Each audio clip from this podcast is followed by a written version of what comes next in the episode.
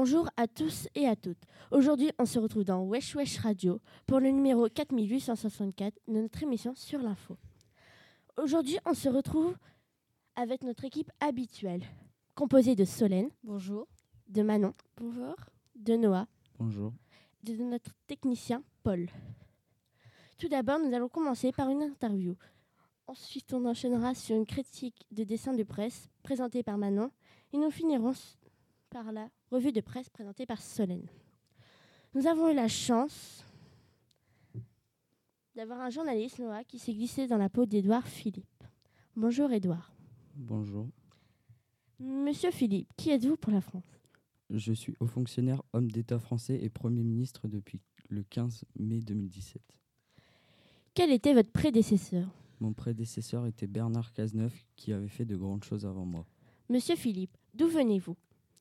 Je viens du Havre où j'étais maire avant d'être Premier ministre. J'y ai vécu avec ma famille. C'était tous des enseignants français. Quel est votre parcours?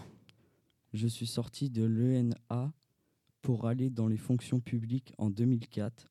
Je deviens avocat au sein du cabinet Desbévoise et Plainton. En 2007, je rejoins le groupe REVA en tant que directeur des affaires publiques. Quels sont vos débuts en politique?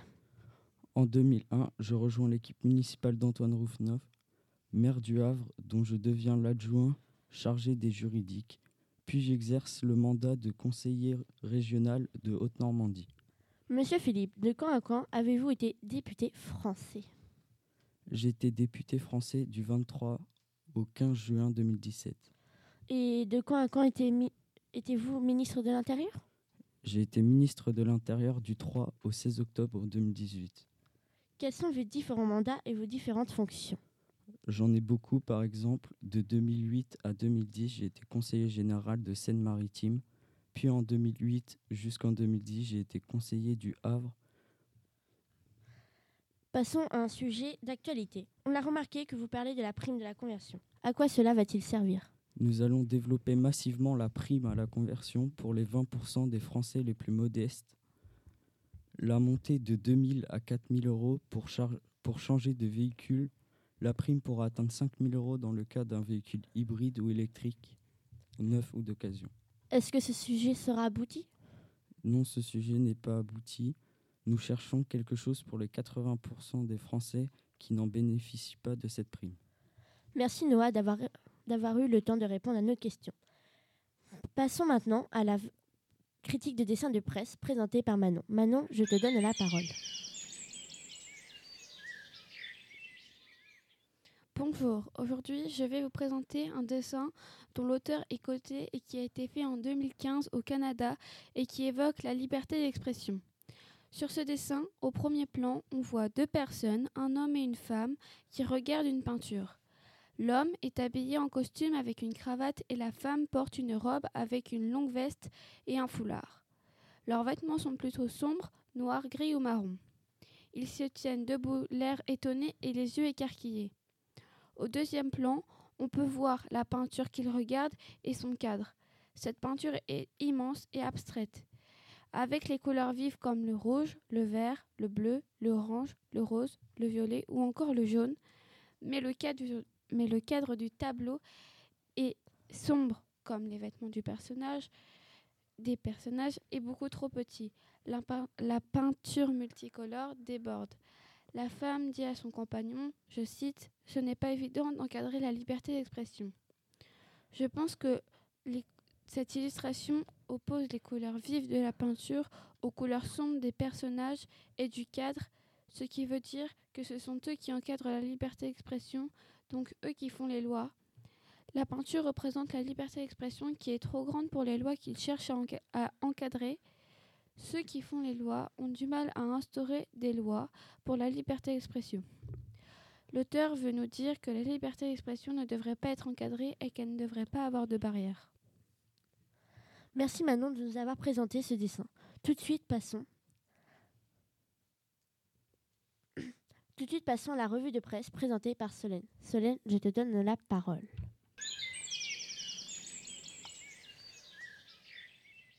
Dans le journal L'équipe du jeudi 15 novembre, nous en, apprenons plus sur l'avenir de Dembélé, attaquant français, qui exaspère ses coachs à Barcelone et qui a fini par perdre sa place de titulaire. Il agace par son manque d'investissement et certains dirigeants catalans n'excluent pas de se séparer de lui l'été prochain. Malgré tout, il a le soutien d'Eric Alidal, secrétaire technique du Barça, qui dit Il n'y a rien à lui reprocher, Ousmane est assidu aux entraînements et a envie de faire une grande saison. Éloignons-nous un petit peu du foot pour aller dans l'espace. Comme dans le journal Ouest France du 5 novembre 2018, j'ai découvert un article sur la fusée Soyuz qui devrait décoller dans les prochains jours car une autre fusée avait essayé de rejoindre la Station spatiale internationale, mais elle, avait, mais elle a rencontré un problème technique comme l'affirme la commission d'enquête qui évoque, je cite, une déformation. Restons dans l'espace ou dans l'atmosphère comme dans le journal Libération, le Bureau de recherche géologique et minière indique dans un communiqué que près de la moitié des nappes phréatiques sont basses ou très basses et que seuls 20% des nappes phréatiques affichent un niveau modérément haut ou très haut et le cinquième restant se situe dans la moyenne. Cette situation n'est pas normale puisque septembre et octobre correspondent aux premiers mois de recharge attendus, ce qui, n'est pas le cas cette année. Cela inquiète le Bureau d'études de recherche géologique et minière.